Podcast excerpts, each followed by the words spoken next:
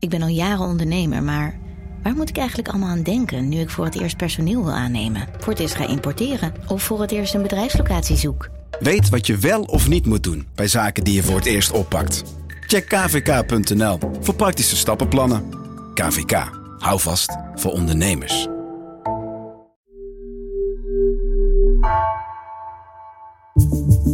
Vanaf de redactie van NRC het verhaal van vandaag. Mijn naam is Gabriella Ader.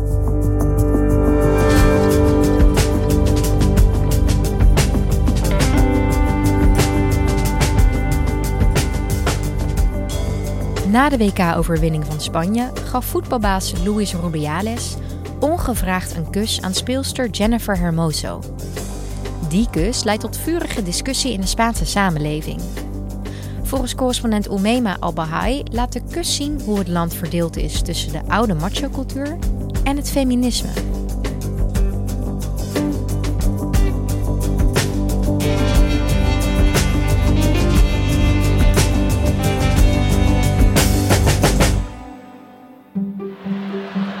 Op 20 augustus stonden de Spaanse voetbalvrouwen tegenover Engeland in de finale tijdens het WK voetbal. En dan is de finale begonnen. En op de lat. En daar komt Carmona en doet ze het weer. 1-0 voor Spanje. Spanje werd die dag wereldkampioen voor de eerste keer. Het was een historische gebeurtenis. Spanje is wereldkampioen. Het is ongelooflijk maar waar. Iedereen was helemaal uh, in, in, volle blijdschap. De vrouwen waren aan het juichen. Het publiek was in extase. Thuis in Spanje hoorde je de mensen toeteren en blij gillen. En terwijl het feest losbarst en het publiek juicht, zien we op televisie hele ongemakkelijke dingen gebeuren. Je ziet op een gegeven moment dat een van de speelsters uh, wordt opgetild door de Spaanse uh, voetbalbondvoorzitter en over de schouder heen wordt gegooid. En wanneer dan de speelsters het podium oplopen en de prins, Spaanse prinses groeten. En ze knuffelen hier allemaal uh, koningin Letizia en haar dochter Leonor. lopen ze één voor één langs Luis Rubiales. Infantino is degene die de medailles om mag hangen. Daarachter Rubiales. Dat is de Spaanse voetbalbondvoorzitter.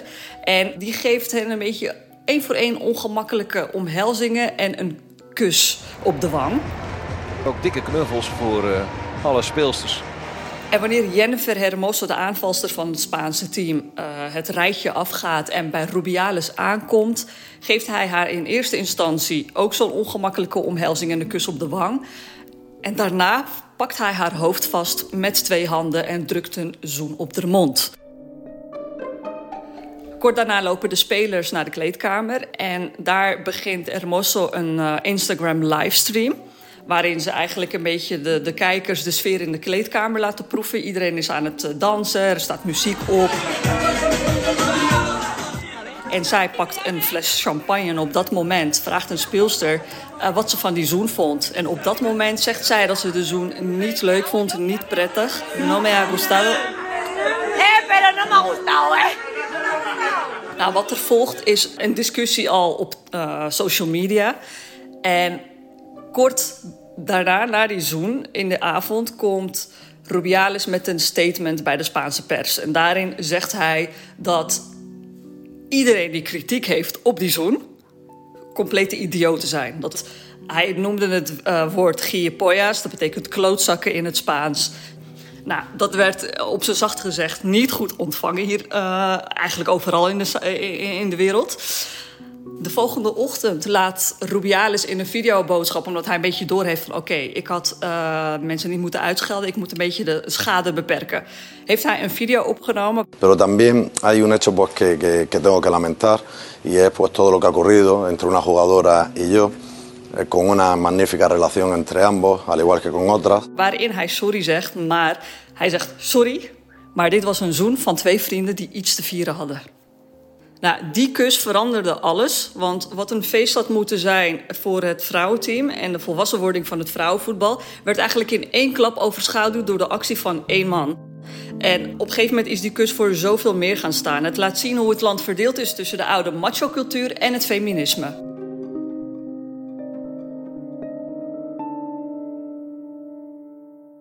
Ja, Omema, ik kan mezelf dit er ook nog wel herinneren dat ik zat te kijken en ik vond iedereen heel uitbundig. Maar toen ik die kus zag, toen dacht ik wel, oei, hier gaat wel echt een grens over. Hè? Wat is daarna allemaal gebeurd? Nou, de, de volgende ochtend, de, eh, je moet je voorstellen, hè, Spanje heeft het wereldkampioenschap gewonnen. Een historische gebeurtenis, maar niemand heeft het eigenlijk meer daarover. De krantenkoppen stonden alleen maar vol met de zoen. Er werd gesproken over dat Rubiales zou moeten opstappen. Dat zijn functie niet meer houdbaar is. Hij kan niet aanblijven als voorzitter door die kus.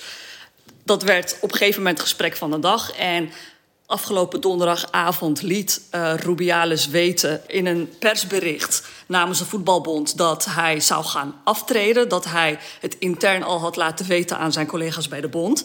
En dat hij dat vrijdagmiddag om 12 uur bekend zou gaan maken. Maar er gebeurde iets heel anders, iets heel onverwachts. Pues voy a decir algo. No voy a dimitir. No voy a dimitir. No voy a dimitir. Nou, Rubiales zegt hier vijf keer achter elkaar: No voy a dimitir. No voy a dimitir. Ik ga niet aftreden. En wat daarna volgde was luid applaus van zijn collega's. En hij zei ook dat hij het slachtoffer is uh, van dit hele schandaal. Dat er een heksenjacht bezig is tegen hem. En dat hij uh, naar de rechter gaat stappen omdat er sprake zou zijn van karaktermoord. Ook vertelde hij dat uh, Hermoso zelf dit initieerde. Hij had het over dat ze haar lichaam tegen hem aandrukte en dat ze toestemming gaf. En dat was echt olie op het vuur. Ja, dat kan ik me heel goed voorstellen. En, en hoe werd daar dan weer op gereageerd? Ja, mensen gingen protesteren. Zo verzamelden zich uh, mensen voor uh, het gebouw van de voetbalbond. Rubiales, Palmeros, estáis fuera de juego! Op social media ontstonden er allerlei hashtags. Bijvoorbeeld de hashtag Estamos contigo, uh, Jennifer Hermoso. Dat betekent wij zijn met jou. Een soort steunbetuiging naar haar. En een andere hele interessante hashtag was ook acabó. Dat betekent het is klaar nu. Met andere woorden, er moet nu verandering komen, want dit kan echt niet. En kort na dat moment van Rubiales besloot de regering om in te grijpen. Uh, ze wilde via een procedure Rubiales tijdelijk uit zijn functie zetten. Wat er daarna ook gebeurde is dat uh, het vrouwenteam met een verklaring kwam. Waarin stond dat zij dit verder niet meer accepteren en dat ze verandering eisen bij de voetbalbond. Omdat er al jarenlang misstanden zouden zijn. En daarom hebben zij aangegeven dat zolang er niets verandert, zij niet meer zullen spelen. En die statement werd ondertekend door ruim 80 voetballers. Ja, want wat laat dit zien? Wat is er structureel mis in die voetbalwereld, uh, Omema? Ja, van alles. Um, die zoen die wij hebben gezien is zoveel besproken omdat we het hebben gezien. Maar achter gesloten deuren gebeurt er zoveel meer. Uh, in aanloop naar het WK hebben de Spaanse speelsters ook hun beklag gedaan over hun coach. Zij eiste eigenlijk vervanging omdat ze niet met hem door één deur konden. Dat kwam mede doordat hij, hoe hij de vrouwen behandelde, hoe hij tegen ze sprak. En dat was allemaal op een seksistische manier. En er was sprake van ongewenste intimidatie. Daar is geen gehoor aan gegeven. Zij hebben door moeten spelen met deze coach. En um, deze vrouwen hebben dus eigenlijk een hele bijzondere, mooie uh, prestatie behaald. En dat wordt ze dan zo ontnomen door een kus. Terwijl ze dus eigenlijk al in aanloop naar dat hele WK toe ook al te maken hadden met allerlei ongewenste intimidatie. Ja, en wat horen we nu van de officiële instanties? Wat zeggen zij hierover? Kunnen zij een soort druk uitoefenen op Rubiales? Nou, de Spaanse regering was al bezig met een procedure om hem te schorsen. Eh, de FIFA die heeft ook besloten om Rubiales te schorsen voor 90 dagen. En toen begon het ook bij de voetbalbond te rommelen. Dus de mensen die je hoorde applaudisseren, die Rubiales steunden, begonnen hun bedenkingen te krijgen. En wat daarna volgde is dat ook zij hebben besloten hem niet meer te steunen en ze eisen zijn vertrek. Maar Rubiales heeft daar op het moment dat we deze podcast opnemen nog niet op gereageerd. Eigenlijk is hij een beetje spoorloos verdwenen de afgelopen dagen. Ja, deze kus hè, die brengt duidelijk heel veel teweeg. Maar wat laat het volgens jou zien? Wat zegt het over ja, Spanje? Nou ja, wat dit laat zien is uh, hoe verdeeld het land eigenlijk is. Aan de ene kant heb je dus die oude macho-cultuur. Uh, van mannen die denken dat ze de vrouw bezitten en kunnen doen wat ze willen met haar. En aan de andere kant heb je die grote feministische beweging hier in Spanje. En ik zag die tweedeling duidelijk in het centrum van Madrid, in de wijk La Latina. Dat is een Madrileense wijk in het centrum van de stad.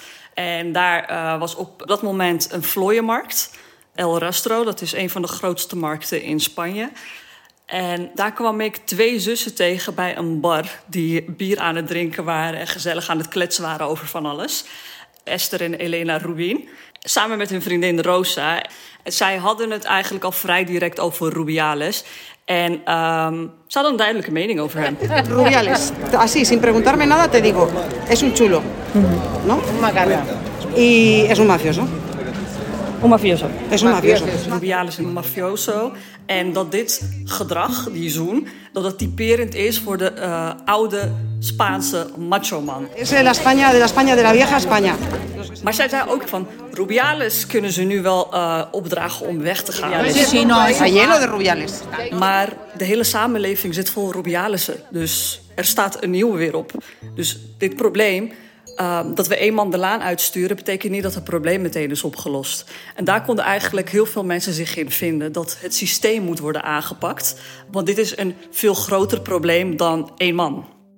En wat hoorde je nog meer op die vlooienmarkt? Eigenlijk waren heel veel mensen het eens met wat Esther en Elena zeiden. Alleen heb je toch ook wel een groep die het allemaal een beetje overdreven vond. Zoals de 80-jarige Severino Garcia. Está exagerando, yo creo. Creo que él se ha pasado. Hij liep samen met zijn vrouw richting die markt. Pero está pasando mucho a cosa politiquera, yo qué sé yo. Severino die zegt hier eigenlijk van dat het allemaal overdreven is. Dat het allemaal enorm wordt opgeblazen en echt een politiek ding is geworden. Dat die kus uiteraard niet gegeven had moeten worden. Maar dat dit niet onder seksuele intimidatie valt. Zij zijn vrouw ook. Uh, ze zei het is gebeurd, maar laat het. Laten we de vrouwen gaan vieren. Dat was haar boodschap. En Severino voegde er ook aan toe: het machismo is niets nieuws. El machismo sí siempre ha existido aquí, Mhm. siempre. Het is hier eigenlijk altijd al geweest.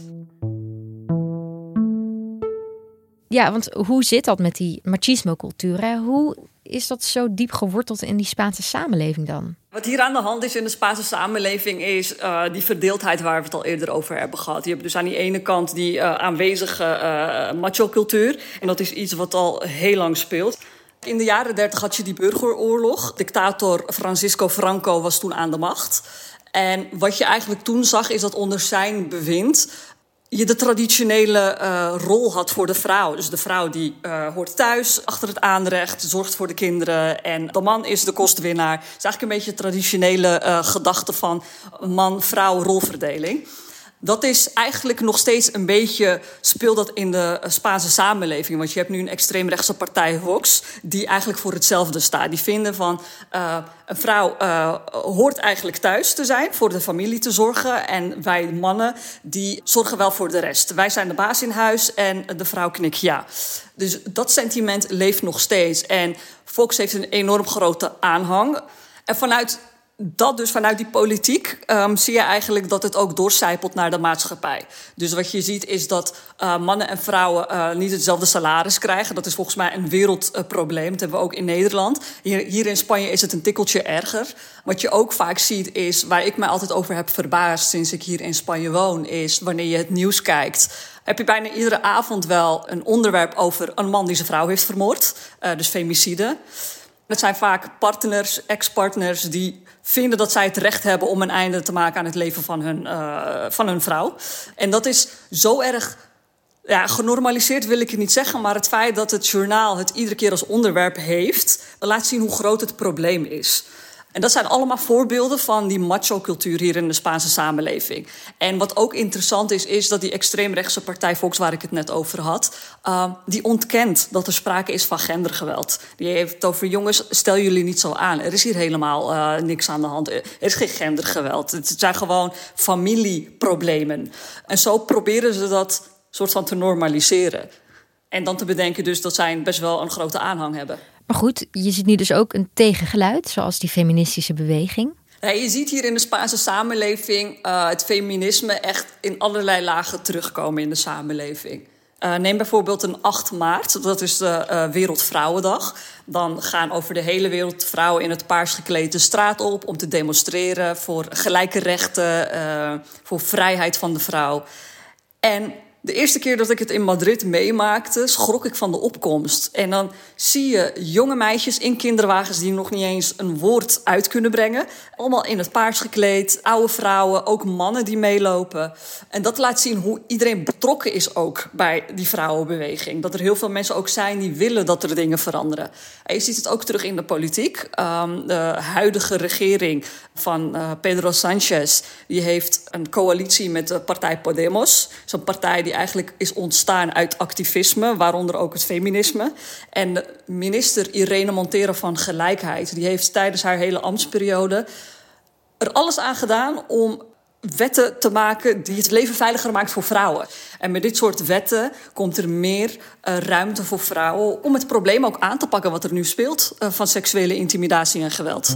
Dus eigenlijk wat je ziet in de Spaanse samenleving is die tweedeling. Uh, aan de ene kant heb je het machismo en aan de andere kant het feminisme. En beide hebben ze een hele sterke, duidelijke stem.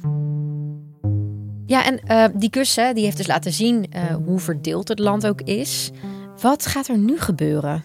Ja, het is nu eigenlijk een beetje afwachten wat uh, Rubiales gaat zeggen uh, of doen. Kijk, je hebt natuurlijk al die procedures die zijn gestart. De FIFA die hem heeft geschorst. De bond die hem eigenlijk de deur wijst. Uh, maar hij zelf is nog niet met de reactie gekomen. Wat we wel weten is dat zijn moeder al een paar dagen in hongerstaking is. Zij heeft zichzelf opgesloten in de kerk. Omdat zij vindt dat wat er nu allemaal gaande is erg inhumaan is. En wil zo haar zoon steunen. En Jennifer Hermoso dan? Nou, uh, Hermoso die heeft geëist dat Rubiales wordt gestraft voor die kus. Nou, de Spaanse justitie heeft al een onderzoek geopend uh, in, uh, in het kader van seksuele intimidatie tegen de bondsvoorzitter. En zelfs de VN-secretaris Antonio Guterres sprak zich kritisch uit. Hij zei: Hoe moeilijk is het om iemand niet op de lippen te kussen? nou, niet zo heel moeilijk. En hoe gaat het nu verder, denk je? Nou ja, die kus laat zien dat het op het gebied van gelijkheid hier in Spanje... Uh, dat we eigenlijk nog een lange weg hebben te gaan. Het is een symbool geworden voor de strijd tussen uh, machismo en het feminisme. En het zal ook gebruikt gaan worden door vrouwenbewegingen... om te laten zien van, zien jullie wel, wij hebben een probleem... wij moeten dingen oplossen. En ook de politiek zal dit gaan gebruiken. Bijvoorbeeld uh, om een eigen agenda te voeren... Um, en wat dit eigenlijk ook laat zien, deze kus, is dit hebben wij publiekelijk gezien. Maar achter gesloten deuren gebeurt dit ook. En de vrouwenbewegingen die ik heb gesproken, die zeggen allemaal van. Het echte probleem is wat er gebeurt achter die deuren, achter die gesloten deuren, waar wij niet mee kunnen kijken. En daar is die kus nu symbool voor geworden. En ze zeggen ook van er is werk aan de winkel, we moeten het systeem gaan veranderen.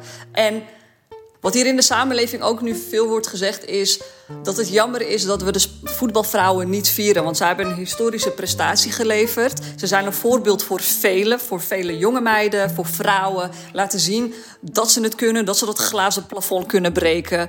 Dus die kus die heeft de vreugde ontnomen van de vrouwen. En eigenlijk iets wat heel mooi is, compleet ondergesneeuwd.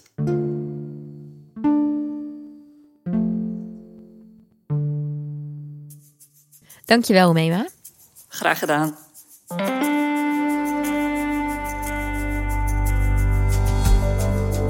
Je luisterde naar vandaag, een podcast van NRC. Eén verhaal, elke dag. Deze aflevering werd gemaakt door Nina van Hattem, Ignaas Schoot en Ruben Pest. Coördinatie door Henk Ruigrok van de Werven. Dit was vandaag, morgen weer.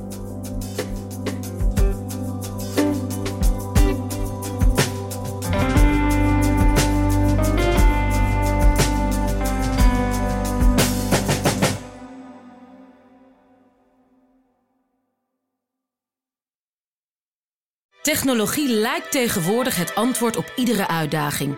Bij PwC zien we dit anders. Als we de potentie van technologie willen benutten, kunnen we niet zonder een menselijk perspectief. Human-led, tech-powered noemen we dat. Ga naar pwc.nl.